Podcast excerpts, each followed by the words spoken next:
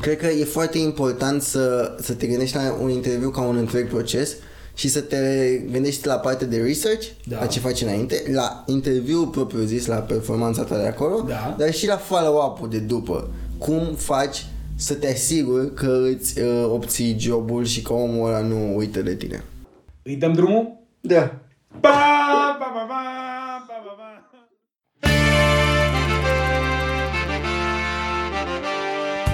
Doamnelor și domnilor, bine ați venit la Biliard pe parchet. Un show despre lucruri folositoare care să te ajute să navighezi lumea.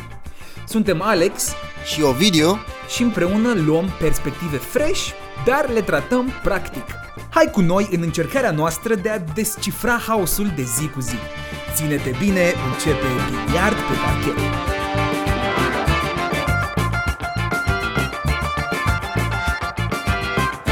Doamnelor și domnilor, bine ați venit la episodul 8 sau 8 sau 8, e 8 în franceză, nu? habar am 8 în engleză. la episodul 8 din Biliard pe parchet. Aplauzele din săptămâna aceasta se duc către toți prietenii noștri și susținătorii noștri care au dat follow pe pagina de Instagram, deci aplauzele sunt pentru voi.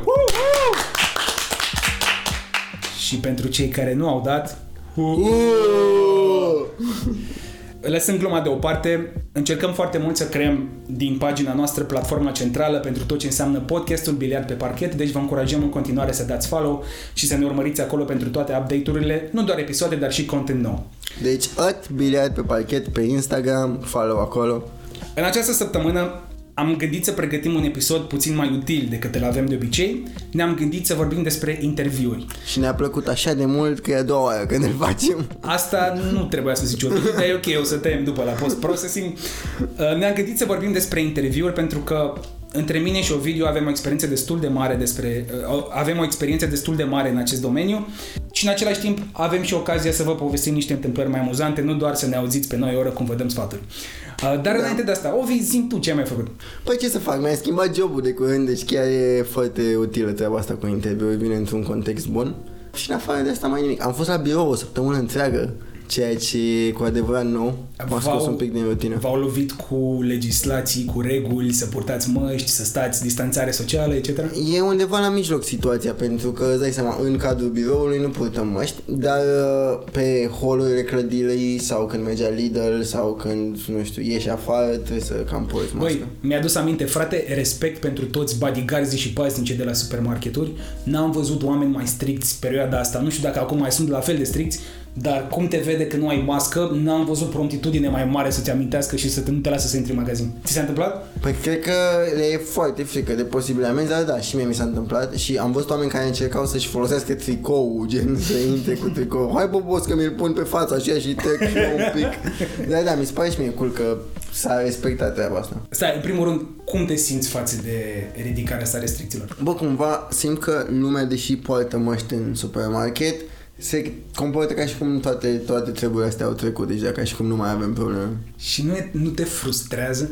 Nu știu ce să zic, pentru că am așteptat un pic și eu momentul ăsta să se termine și cumva mă bucur să văd un pic de relaxare, dar uh, cred că cumva ne îndreptăm spre o întoarcere într-o stare de asta de stat în casă. De ce te întreb? Acum două zile m-a lovit curiozitatea uh-huh. și am intrat să verific cazurile zilnice de coronavirus. Ok? În picul, în maximul pandemiei, era undeva la 350 de cazuri noi pe zi.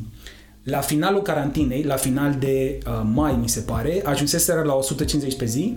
Odată ce au ridicat restricțiile, au sărit iar la 300. Astăzi- Și asta în cât? În două săptămâni, gen de restricții? Dacă vrei să dau o veste proastă, astăzi s-au ajuns la 459 pe zi. Oh, deci ești în temă. Da, da, da. Nice.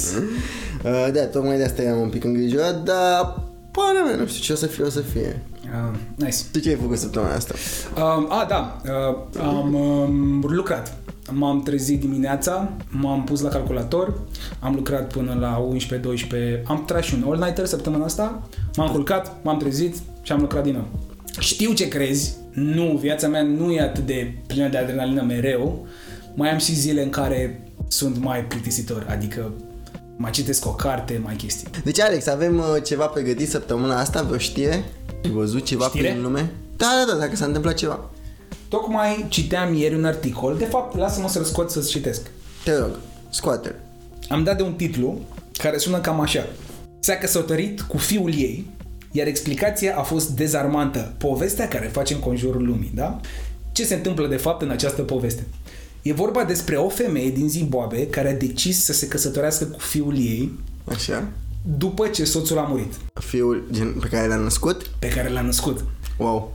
Tipa are 40 de ani, e din Zimbabwe și... Cred că e Zimbabwe totuși. Și fii atent. Femeia a spus că a rămas însărcinată cu fiul cu care are o relație de ceva vreme, da. Soțul ei murise în urmă cu 12 ani Ok. și frații soțului lui încercau să aibă o relație cu ea încă de când acesta era în viață. Deci... Gen, ce a făcut femeia? A zis, a, da, vreți să mă combinați? Pam, țeapă, m-am mărit cu băiatul meu. Wow. It gets better. Stai puțin. Ce familie ciudată. Stai puțin. Acuzată de incest, femeia a spus că are tot dreptul să se, să se căsătorească cu fiul ei, ținând cont că i-a plătit educația. și că nu vrea altă femeie să beneficieze de pe urma investiției, nu, gen... Adevărat, bă, eu am băgat bani aici, mi-am petrecut tot timpul să-l cresc, să le duc, să-l fac fix pe gustul meu și să nu pot să profit de el. Exact.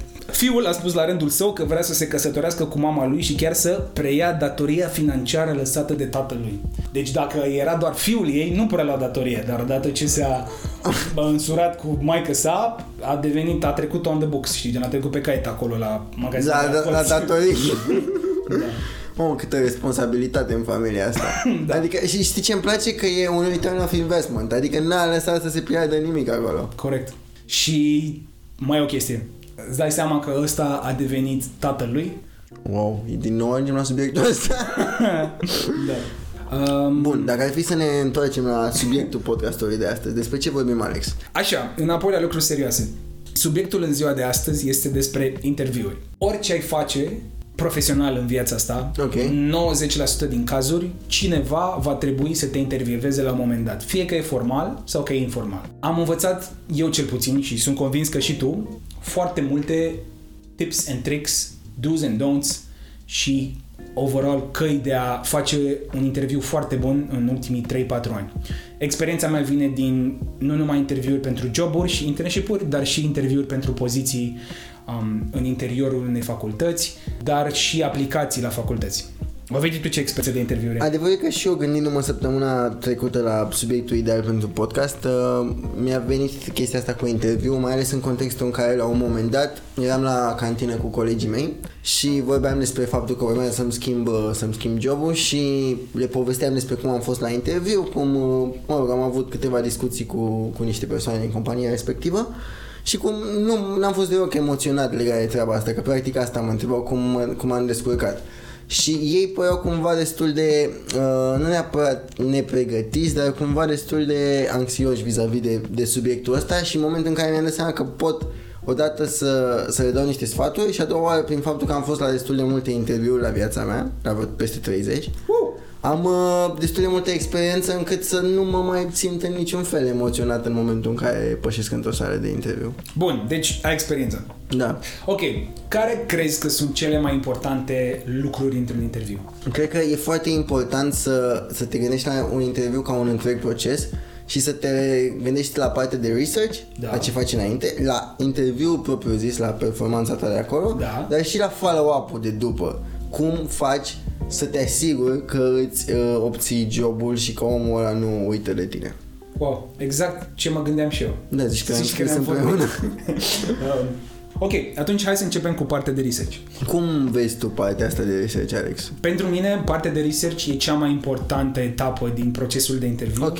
Pentru că fără un research și o muniție corectă, înainte de a intra în interviu, ai șanse foarte mici să impresionezi prin celelalte calități, să zicem personalitate, energie, pasiune, pentru că, stai să fac o analogie, un jucător de fotbal Ok. sau un goalgetter, da? Faptul că face scheme, faptul că face fente, faptul că știe să facă braziliana, e un plus, dar dacă nu înscrie, n-are nicio șansă. Corect. Înțeleg ce vrei să zici. Când faci research, către ce lucruri te focusezi? Adică să zicem că ai un interviu, să zicem că știi cu cine o să-l dai, la ce te uiți? Ce cauți? În primul rând, trebuie să anticipezi întrebările pe care le vei primi. Ok. Și din experiență proprie, întotdeauna, întotdeauna o să fie întrebarea eternă de ce compania Da. slash școala la care aplici și dacă aplici la o companie, de ce jobul sau rolul respectiv. Aici îmi place să aplic regula de 3. Ce înseamnă regula de 3? Pentru întrebările astea, întotdeauna să ai 3 motive.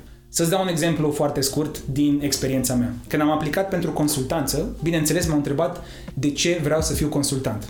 Și răspunsurile mele au fost așa. Am trei motive pentru care vreau să mă fac consultant. 1. Îmi va permite să învăț foarte mult despre business și am legat cumva cu experiența mea, că am făcut o școală de business, am crescut într-un family business. 2.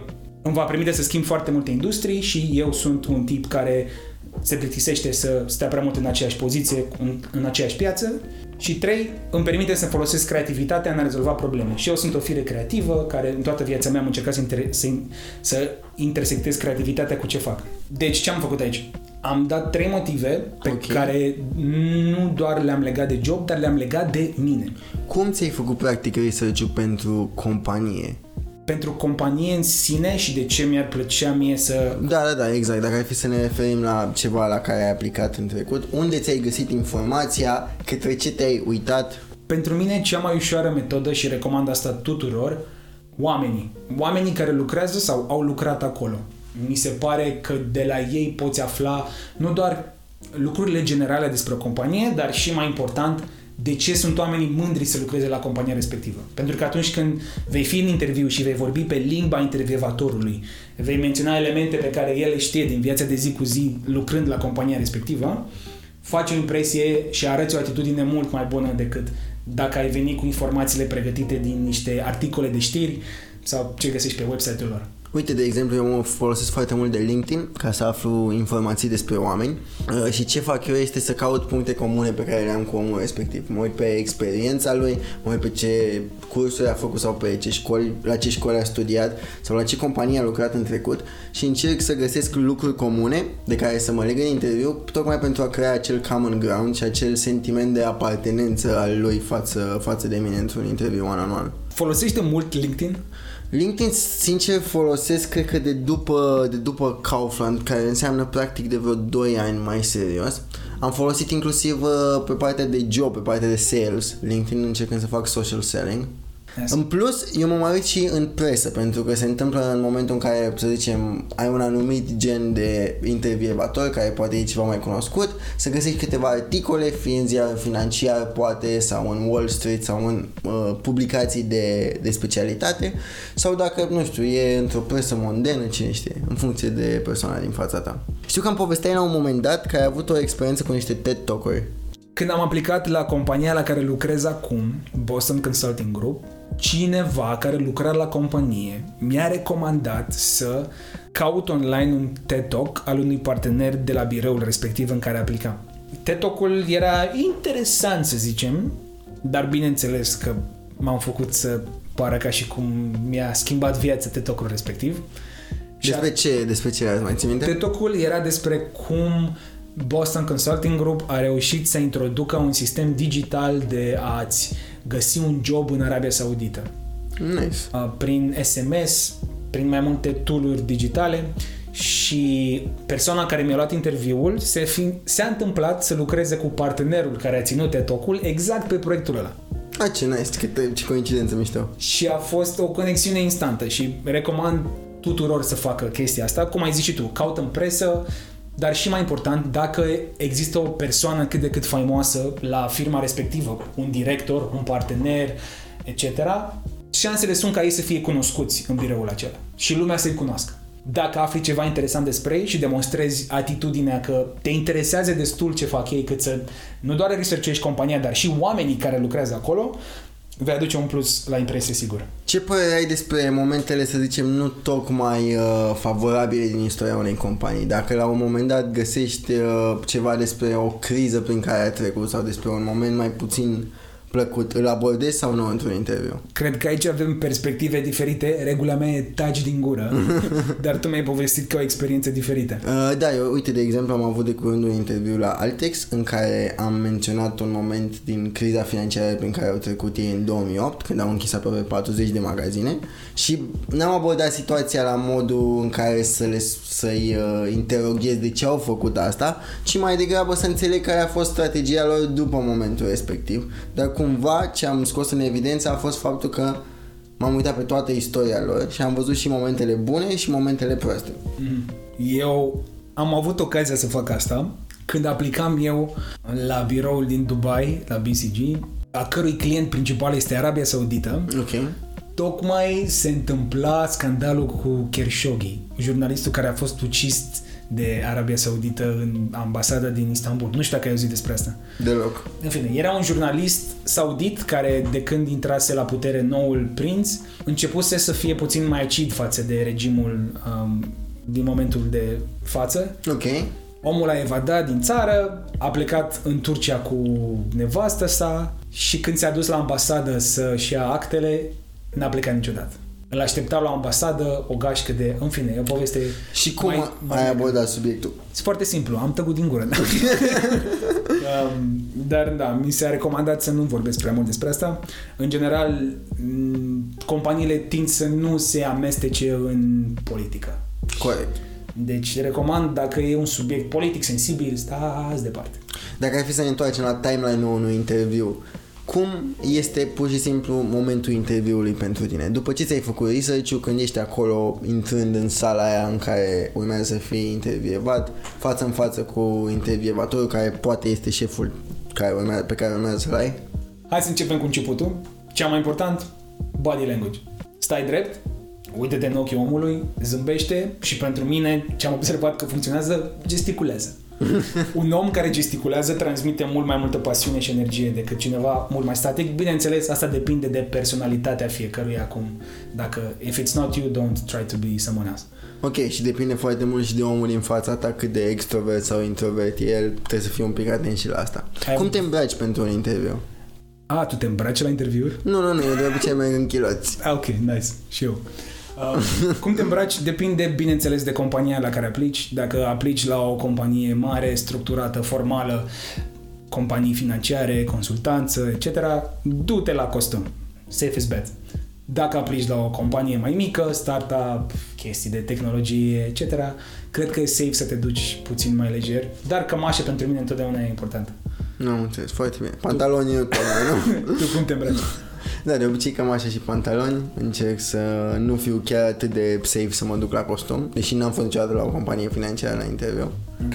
Pentru mine e și foarte important în momentul în care uh, sunt în sala respectivă atitudinea. Să, să-mi știu puterea, să știu practic, adică să mut cumva puterea din mâna angajatorului, nu neapărat în mâna mea, cât să o pun pe masă la mijloc, pentru că de cele mai multe ori știu că oamenii sunt speriați de uh, situația asta, că ei trebuie să se valideze în fața angajatorului să arate cât de bun sunt, dar ce fac eu de multe ori este să-l fac și pe angajator să se valideze în fața mea și să fac și pe el să mai arate cât de bună ar fi opțiunea lui pentru mine. Cum faci asta?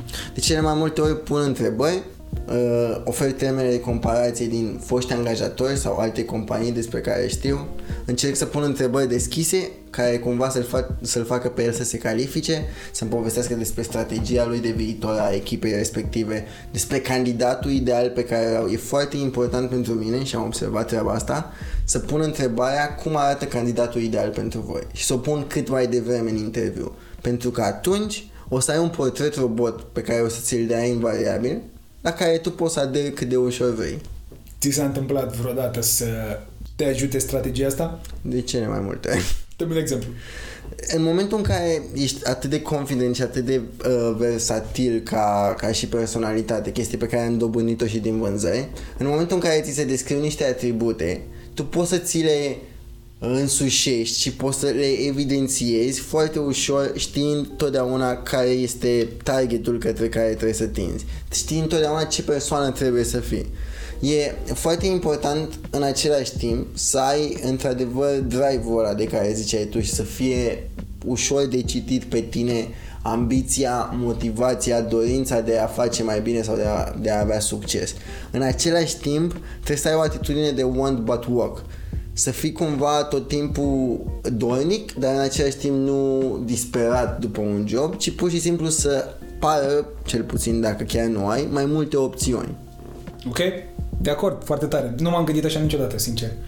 De multe ori interviurile la care merg eu te fac să te simți mult mai mic decât uh, poate fac alte firme, să zicem, mai relaxate sau mai Trebuie să, comode. uite, vorbește un pic despre tipurile de interviu pe care le-ai avut tu, pentru că interviurile mele de obicei sunt de, o- cu hiring managerul, cu omul care urmează să-ți fie șef, poate și cu unul, doi oameni pe lângă, am avut interviuri chiar cu trei oameni deodată, dar știu că interviurile la care ai mers tu au fost ceva mai structurate, cu niște etape clare definite. Da, în general, cu cât e mai mare compania și are nevoie de mai mulți oameni, o să vezi că cu atât tind să-și eficientizeze procesul mai mult, adică să creezi o structură, stas, băi, aplicați, Da. 1. Vă citim CV-urile și cover letter. După, trece 20% la următorul pas. Următorul pas, în Anglia, de exemplu, se practică mult assessment centers, care cheamă 10 candidați Da? și îi forțează să lucreze în echipă spre a rezolva o problemă, să vadă nu doar abilitatea individuală, dar și cum lucrează într-o echipă. În fine, ideea e că este un proces destul de structurat, pentru care poți să anticipezi fiecare etapă și să te pregătești accordingly. Cum a fost experiența ta? De obicei la mine, interviurile funcționează așa. E un interviu prealabil cu o persoană de la HR, care de obicei se întâmplă telefonic. E doar o preselecție să-și dea seama că practic ești un om rezonabil. Mm-hmm. Că CV-ul tău... Cum, stai puțin, cum își dau seama că ești un om Îți pun niște întrebări despre experiența ta, despre ce dorințe ai, despre ce așteptări ai de la job, dar nu te evaluează în niciun fel din punct de vedere al competențelor. Și dacă te sună într-un moment super prost? Asta că sunt programate. Uh, nu, de, de multe ori uh, sunt două tipuri de situații. Odată uh, te sună să le programeze, mm-hmm. dar alte ori te sună și te întreabă dacă ai o jumătate de oră disponibilă. Cum mai au oamenii random să stea la telefon o jumătate de oră disponibilă? Da. Uh, un exemplu ar fi, la un moment dat, cei de la Nespresso, când m-au recrutat, uh, m-au sunat prima oară când dormeam la 4 după amiaza ca să, for the record, eu nu dorm la prânz. Că odată în ultimii trei ani am dormit la prânz, atunci m-a sunat Nespresso să mă angajeze. Tu nu te-ai prins că așa testează oamenii harnici. Gen, dacă erai într-adevăr harnic, mm, dormeai la ora 4. Te-au angajat, nu? Da, da. Da, ok. Asta e teorie. Uh, dar și am avut o discuție fix după ce m-am trezit pentru că am stat înapoi fiind un număr necunoscut și după, mă rog, discuția a mers destul de bine. Dar da, de obicei îți programează discuția telefonică. Ulterior este întâlnirea asta față în față pentru care te pregătești și care de obicei este testul suprem, ca să zic așa. De cele mai multe ori mai există un follow-up interview cu uh, managerul cel mare al companiei, practic cel care trebuie să-și dea ok pe majoritatea angajaților. Dar cel mai important interviu e cel cu line managerul din punctul meu de vedere. Ok. Să ne întoarcem puțin la partea de interviu propriu zis. Ce părere ai despre întrebările care sunt destul de des întâlnite vis-a-vis de slăbiciunile tale? Uh, sincer, de multe ori abordez situația asta vorbind despre un defect la care lucrez și pe care îl transform într-o calitate. Uh, cel mai random exemplu ar fi uh, vis-a-vis de faptul că de multe ori tind să nu am răbdare și lucrez la treaba asta fi- lucre- fiind în vânzări, stabilind un foarte bine programul de follow-up pe care l-am față de clienți. Pentru că tendința în momentul în care faci o ofertă și nu ai răbdare este să faci follow-up a doua zi, să vezi exact care, care e situația. Dar structurându-ți foarte bine workload-ul și punându-ți în calendar zilele în care trebuie să faci follow-up, tind să-mi las două, trei zile, îmi structurez în calendar, îmi notez să sun și așa cumva îmi iau mintea pentru astea două, trei zile de la clientul respectiv, ocupându-mă cu orice alt task care apărea între timp. Ok. Asta e o slăbiciune a ta că îți structurezi timpul foarte bine. Nu, slăbiciunea mea e că nu am răbdare, Ok. dar am mutat toată discuția în ceva foarte bun pe care știu să-l fac. Nice, tocmai mai păcălit pe mine. Uh, De asemenea, mis- genul de întrebări la care, de care mai dau e, sunt cele de tip behavioral, cele de comportament. Uh, Spune-mi despre tine, pentru că eu prima oară am auzit de conceptul ăsta de la tine. Întrebările astea le-am găsit tot la firmele mai mari de obicei, deci cine aplică să se pregătească foarte bine pentru astea. Întrebările behavioral slash comportament sau cum vrei tu să le spui sunt întrebări care testează cum reacționezi tu în diferite ipostaze. Ai întrebări care îți testează cât de bun ești ca lider, ai întrebări care testează cât de creativ ești, au în funcție de rolul pentru care aplici, testează ce toleranță ai la eșec, ce toleranță ai la feedback și întrebările sună de genul. Spune-mi odată când a trebuit să convingi pe cineva din echipa ta să facă ca tine când nu voia să facă asta. Ok, și tu cum îți structurezi răspunsul ăsta? Pentru că, de exemplu, dacă ești un intervievator, auzi foarte multe povești, cred că răbdarea ta de a urmări o poveste scade considerabil. Secretul aici stă în structura STAR. Ce înseamnă STAR? Știu că înseamnă stea, dar înseamnă și Situation, Task, Action, Result. Ok. Situația în care erai, să-ți dau un exemplu, situația în care erai, eram, în, uh, eram vicepreședintele Consiliului de Studenți. Taskul pe care îl aveam, să conducem toți reprezentanții de curs în a interacționa cu profesorii odată la două săptămâni. Ce s-a întâmplat? Unul din acei reprezentanți de curs a trimis un mail către un profesor în care a zis că, păi, pe scurt, cursul tău e plictisitor. Oh, wow. Total lipsit de tact și ne-a făcut să A fost atât de direct? da, a făcut-o fără acordul tuturor, mai important fără acordul nostru, al vicepreședintelui și al președintelui.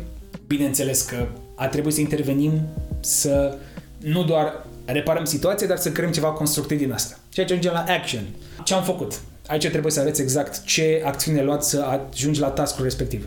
Am trimis un mail în profesoare în care am explicat că uitați, ne scuzați, e primul an în care este reprezentantă, bla bla bla, vrem să facem o sesiune în care uh-huh. să invităm mai mulți studenți, etc. Și cel mai important punct din, acest, um, din această poveste este ARU, results. Ce s-a întâmplat? Ce impact ai avut tu?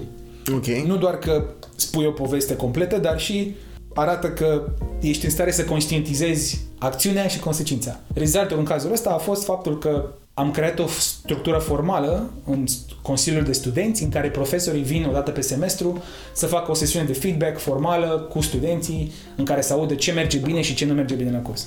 Asta e un exemplu de răspuns STAR pe care îl recomand să-l aplicați la orice fel de interviu ați avea când sunteți puși să povestiți o situație. În același timp, recomand și să învățați, nu să învățați, dar să aveți în, cum se numește în, În buzunar. cum se numește aia în care ții pistolul? În teacă. holster. Să aveți în teacă, să aveți 5-6 întâmplări care să acopere o arie de situații de care, cu care te vei confrunta în potențialul job. Bun, uh, asta ar mai fi ca întrebare foarte importantă cu care m-am lovit, e întrebarea despre salariu. Pentru că multă lume se simte inconfortabil uh, despre întrebarea asta. Ok? Ce vrei să știi? Spune. Spune cum ai abordat tu subiectul ăsta în interviurile tale. Eu până acum nu am avut șansa să negociez salariul într-un interviu. Uh-huh. Mm, Am aplicat la companii mm, relativ mari care sunt puțin mai formalizate. La tine, în schimb, știu că e diferită povestea. Cum a fost? Eu fiind cu un background de vânzări, practic salariul pentru mine e, e foarte similar cu momentul unei negocieri pentru un contract. Crezi că ei te testează în timpul interviului prin negociere să vadă cât Uite, de bun ai fi? O să îți povestesc la, la următorul capitol, la cel de follow-up, cum chiar cred că în cazul ultimului meu proces de recrutare în care am fost cel pentru care am obținut jobul la care lucrez acum, cred că această etapă în care mi-am negociat salariul a fost efectiv un test să mă angajeze. Revenind totuși la, la întrebarea de salariu, o să ajung și acolo, rămâi curios. Cred în momentul în care ești întrebat ce salariu, la ce salariu te aștepți, pentru că de obicei în România cam așa funcționează. Ți se pune această întrebare și tu ești cam obligat să răspunzi, nu poți să pui tu întrebarea cam care este range-ul vostru de buget pentru poziția asta. Ce fac eu de cele mai multe ori, ca să pară că mi-adun informații și să-mi adun cât mai multe informații, este să abordez subiectul beneficii overall. Să întreb ce mi oferă mie ca și angajat, să întreb de asigurări de sănătate, uh, extra servicii, nu știu, la uh, abonamente de fitness sau abonamente de, de bookster, să întreb de abonamente medicale, să întreb absolut tot ce oferă pe lângă efectiv salariu. Pentru că având un overview asupra întregului pachet de beneficii, poți cumva să te calibrezi și să îți calculezi nevoia pe care o ai financiară la finalul lunii. Pe, pe lângă asta, cred că e foarte important să îți știi valoarea, să știi your worth și uh, să faci un pic de research la nivelul pieței pe site-ul, nu știu cum, în România se folosește unde lucrăm, în afară cred că e Glassdoor, Da, da. care practic îți zic câteva repere de salarii pentru poziții similare uh, și să ceri cumva cu 20% mai mult decât ultima valoare pe care ai fi dispus să o accepti pentru jobul respectiv. În viață nu primești ceea ce meriți, ci primești ceea ce îți negociezi. Mm-hmm. E foarte important în momentul în care în momentul în care faci o astfel de cerere de salariu, în momentul în care soliciți o sumă, să îți păstrezi credibilitatea, să nu te arunci cu o sumă foarte mare pentru că în momentul respectiv poți să fii foarte ușor dezarmat și să nu mai fi luat în serios de angajator. Deci cumva să rămâi într-o zonă uh, reală, relevantă. Am înțeles. Că vorbim de partea de final de interviu, tu pui întrebări la final? Eu pun întrebări all along the interview, ca să zic așa, pentru că în momentul în care pun întrebări obțin două lucruri. Odată îi fac pe ei să muncească și a doua oară am eu timp să mă relaxez și să mă gândesc la ce am de zis după. Mm-hmm. În schimb, e foarte important că atunci când pui întrebări să asculti activ, pentru că orice auzi din interviu poți să-l folosești în avantajul tău. Exact. Pentru mine e o armă, o unealtă foarte importantă întrebările pe care le pui la final. Mi se pare că demonstrează tot despre tine. Dacă pui o întrebare generală de genul a cum arată o zi din viața mea în rolul respectiv, deja ai trecut în găleata cu tu și restul de 90% din candidați. Dacă întrebi de ceva de ce s-a vorbit în interviu, cum ar fi un proiect la care a lucrat, o experiență pe care a avut-o, etc., deja îl faci pe om să vorbească. Și până la urmă, ăsta e secretul în a crea o conexiune cu cineva, dă ocazia celuilalt să vorbească. Exact. Și cum ai zis și tu, ascultă. Uite, de exemplu... Uh... Și asta, asta e quote meu de Instagram. Din stand-up, nu? Uite, de exemplu, e foarte important să-ți găsești common chiar și la interviu. Nu știu, mie mi s-a întâmplat să, să vorbesc despre cărți și să găsesc un subiect comun pe cărți. Apropo, chiar vreau să zic treaba asta, având un one-on-one cu actuala mea șefă uh, săptămâna asta, știi că te-am întrebat la un moment dat cum se numea uh, documentarul despre Singapore. Mamă, deci tu m-ai întrebat despre asta pentru că vreau să impresionez pe șefa ta? Nu, deja mă impresionasem, dar după m-a rugat să-i trimit link-ul cu documentarul și eu nu-l văzusem. Bă, de respect, bravo. Da, ce s-a întâmplat, am avut un one-on-one în care mi-a povestit, mă rog, despre cultura organizațională din Altec și cum uh, șeful de acolo, practic, conduce destul de autoritar toată situația, având în mână, practic, controlul întregii companii și întregului grup, că e un grup mai mare. Și ce am răspuns eu? I-am zis că cred că de cele mai multe ori funcționează strategia asta, având în vedere ce s-a întâmplat cu Singapore. și practic am povestit tot ce mi-ai povestit tu în seara aia din Eden, de parcă eu m-am uitat la... Sunt mândru, să știi, adică... La da. documentarul ăla. Deci chiar, chiar am meritat că te-ai uitat la documentarul ăla, mulțumesc. Îți mulțumesc. O să mă mai uit la documentare să-ți iau ție joburi. um, da, și e amuzant că ea tocmai fusese în Singapore cu o vară înainte și fusese impresionată de toată cultura de acolo. Cum ar fi să plătești oameni să se uite la un documentar pentru tine și să-ți dea notițele? Cred că există așa ceva, nu? Bine, și să-ți citească cărți pentru tine. Tu doar să citești rezumate de aia de o pagină în care... Da, da, da. Cred că ar fi fain. Ok, ca să terminăm repejor niște do's and don'ts, niște tips and tricks. Cred că e mai important să ții cont de follow-up după interviu. În momentul în care s-a terminat interviul, la câteva zile să revii către cel care ți-a luat interviu, către angajator, să te uh, legi, le, fie să-i mulțumești pentru interviu, fie să-i pui niște întrebări legate de niște neclarități, fie să-i întrebi unde sunt în procesul decizional vis-a-vis de uh, shortlist-ul de candidați. E foarte important asta. Ca să mai dau un tip aici, dă un mail în care să menționezi ceva care e ușor de ținut minte la conversația pe care ați avut-o. La ultimul interviu am vorbit despre ce cărți am citit și am trimis un mail în care să îi aduc aminte că eu am fost candidatul ăla care a vorbit despre cărți. La modul, a, wow, îți mulțumesc pentru ocazia de intervieva, nu mi s-a întâmplat niciodată să vorbesc cu cineva despre cărți într-un interviu. Bun, te-a ținut minte, e făcut treaba. Ce se mai întâmplă în România în uh, procesul ăsta de post-interviu, după ce să zicem că ai fost acceptat, se întâmplă procesul de ofertare și de negociere al salariului. Cum, cum abordezi genul ăsta de situații de obicei în momentul în care primești oferta? Din nou, nu am fost în poziția în care să negociez prea des salariul. Okay. Este un salariu standard unde lucrăm noi acum. Ok. La tine? Uh, de obicei, la mine, procesul, îți dai seama, e destul de important pentru că partea financiară e parte din întreg jobul. Ce fac de obicei este să nu accept din prima nimic sub cererea mea inițială despre care îți vorbeam. De asemenea, de fiecare dată când fac o, un, o propunere alternativă la ce au zis ei, îmi, îmi uh, justific foarte bine dorința și cererea cu motive raționale logice. De asemenea, introduc noțiunea de alternative, de batna, uh, care cumva îmi dă puterea de one but work de care îți spuneam mai devreme. Adică, practic, abordez situația ca și cum mi-aș dori jobul, ca și cum aș fi foarte aproape de a lua decizia, dar este acest lucru de care am nevoie și de care avem nevoie să ne punem de acord ca să putem să începem treaba împreună. Cred că persoana care te-a învățat asta e o persoană foarte deșteaptă. Să-mi faci mie cunoștință pe ea. O să încerc. Da. Ok, ca să trecem la niște mici sfaturi și tips and tricks, ai ceva? Da, uh, ar fi foarte bine să te faci remarcat în întregul proces. Adică să îți pui amprenta cu ceva pe interviu, să fie ceva care, cum ai zis tu mai devreme cu etapa, p- cu povestea cu cărțile, să-i fie foarte ușor să-și aducă aminte intervievatorului de tine în momentul în care uh, se aduce acel subiect în discuție. Ok, de acord. Sfatul meu, și ți-am mai povestit despre asta, e să-ți repeți răspunsurile. De ce zic asta? Sunt șanse mari ca ce sună bine în capul tău să nu se traducă foarte bine într-un interviu. De aceea îți recomand ca toate răspunsurile pe care le anticipezi că o să le dai, ia-ți telefonul, spune-le, uite-te în oglindă spunând asta, înregistrează-te și ascultă înapoi.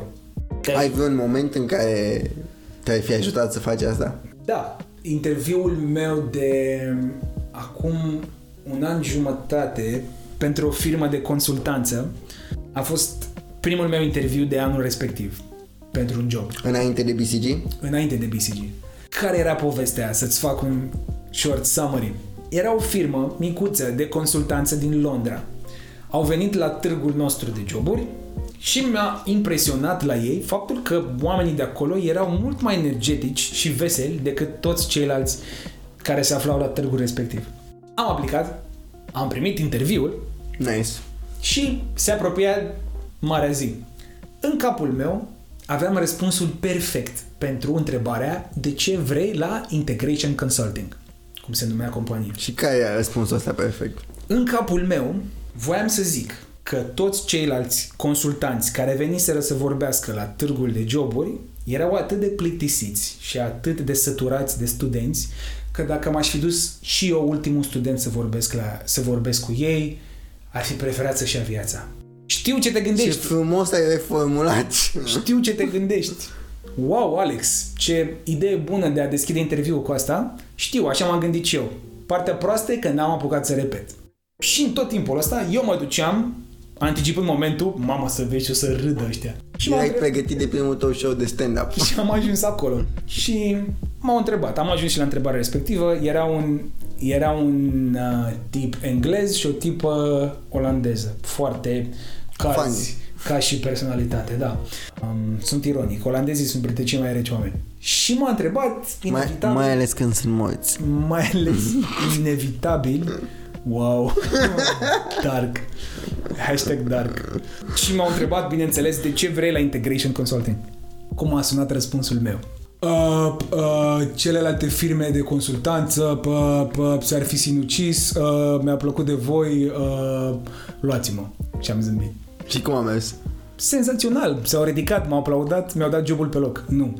Femeia a fost atât de șocată, a făcut niște ochi mari la mine și tot ce am văzut e cum și-a coborât privirea la caietul ei și și-a notat ceva. Nici până în ziua de azi nu știu ce și-a notat. Sunt convins că nu era ceva de genul wow, trebuie să-l angajăm. deci da, ca să sumarizez, din momentul în care am zis asta și am realizat că am zis-o, mi-am dat seama că cu un interviu pe care chiar vrei să-l tratezi serios, nu te poți juca și nu te poți duce să improvizezi. Dacă ar fi să revenim pe partea asta de sfaturi, ce mi se pare foarte important e partea asta de practice. Dar practice nu neapărat în oglindă, cum zici tu, practice când chiar contează, la interviu. Du-te la interviu pentru joburi pe care nu le vrei, pentru a te obișnui cu refuzul. Uite, eu mi-am dat seama că nu știu nimic despre interviuri, la primul interviu la care am fost, mi-a organizat mama mea la NN uh, o oportunitate de job uh, part-time din asta în facultate ca data entry specialist, adică ceva foarte light, part-time, seara. Era imposibil să ratezi interviul ăla până am apărut eu în scenă.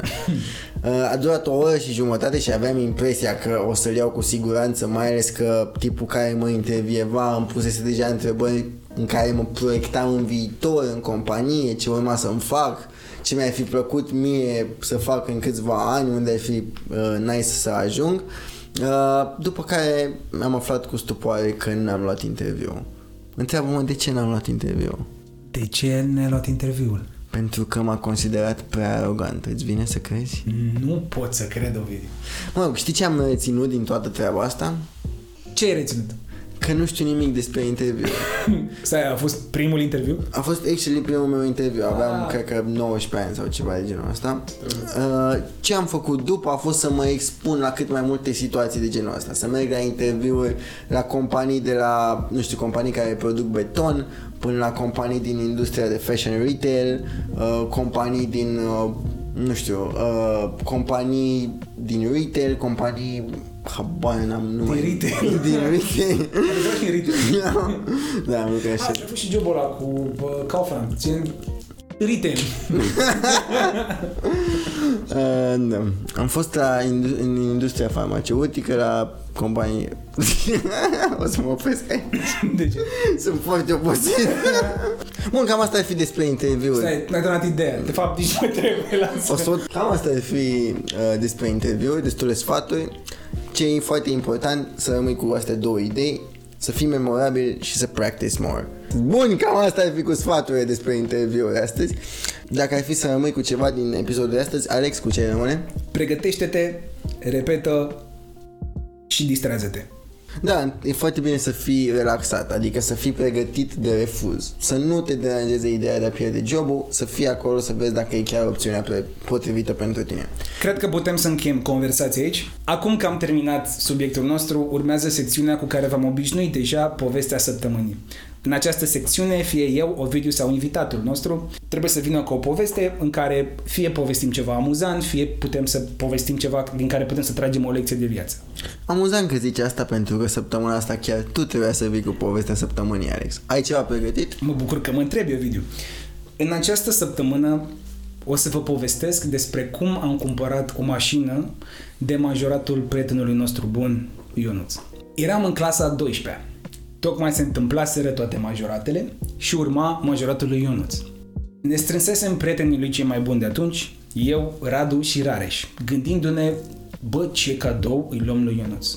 Ionuț era pasionat de mașini și se întâmpla să aibă Rareș ideea să-i luăm un scooter. Și am zis, băi, nu avem cum să-i luăm un scooter.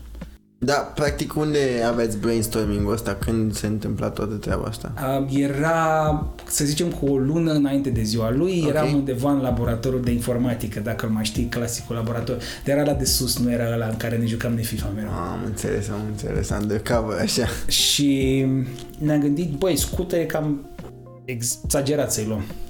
Și a început Rareș, unrelated, să deschidă calculatorul și să se uite pe Autovit sau ceva de genul, să uite la mașini. Și cumva a adus vorba că, a, a uite o pisicuță. Lui Ionuț îi plac pisicuțele. Pentru cine nu știe, pisicuța este un BMW E23, fiind făcut prin anii 92-93, care îl vezi, sau obișnuiești să-l vezi că acum e prea scump să-l matriculezi, pe toate străzile Bucureștiului. Cu numele de Bulgaria. Cam așa. Și am zis eu, băi, cum ar fi să luăm o mașină lui Ionuț? Ne-am uitat toți unii la alții. Băi, ce mă, ești nebun, cum ne luăm o mașină?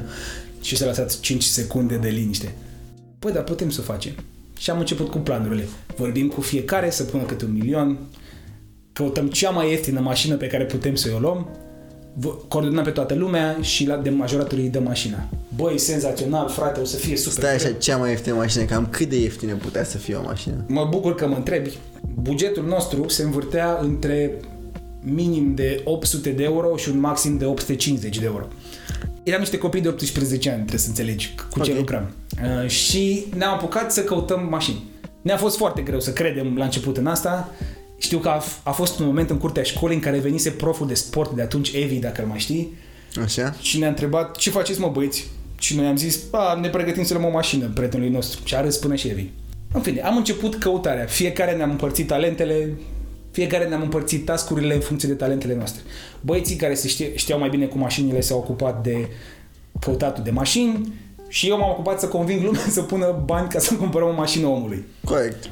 Am ajutat eu puțin la efortul de căutare, pentru că dacă intri acum în telefonul meu, încă mai am numere salvate, gen Adi, 850 de euro, albastru, 92, n-are treabă.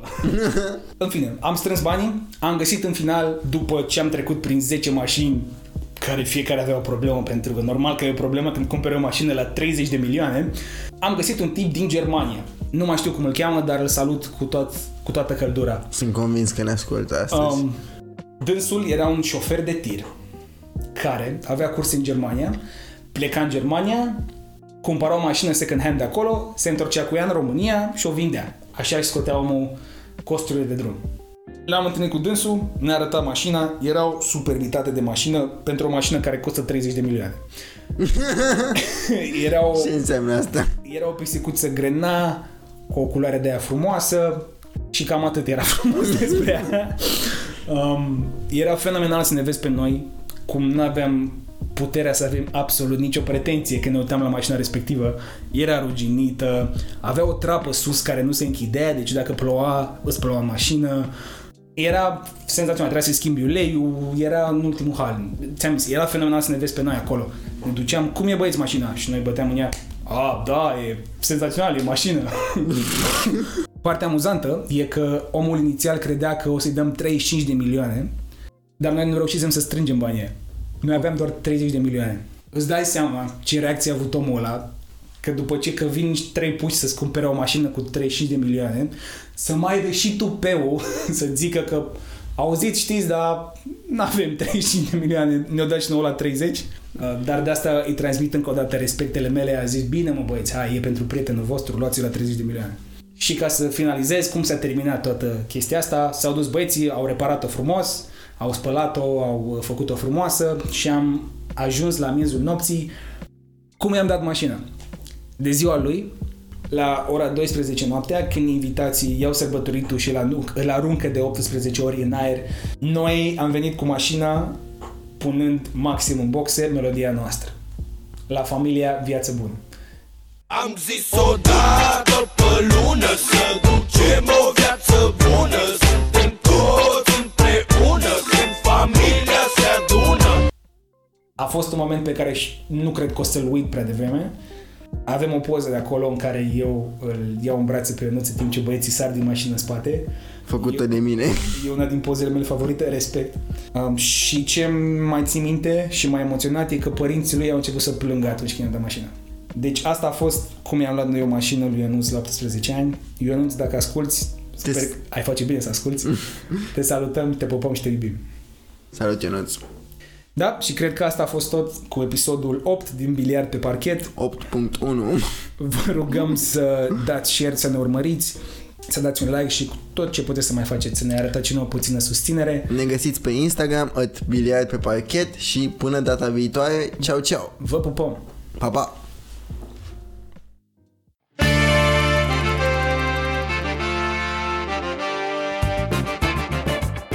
Și stop! Vă mulțumim că ați fost cu noi. Acesta a fost încă un episod din Biliard pe parchet. Dacă v-a plăcut, dați un like, subscribe, share, follow sau orice aveți în funcție de platforma de pe care ne ascultați. Până data viitoare, rămâneți curioși, frumoși și periculoși. Ciao!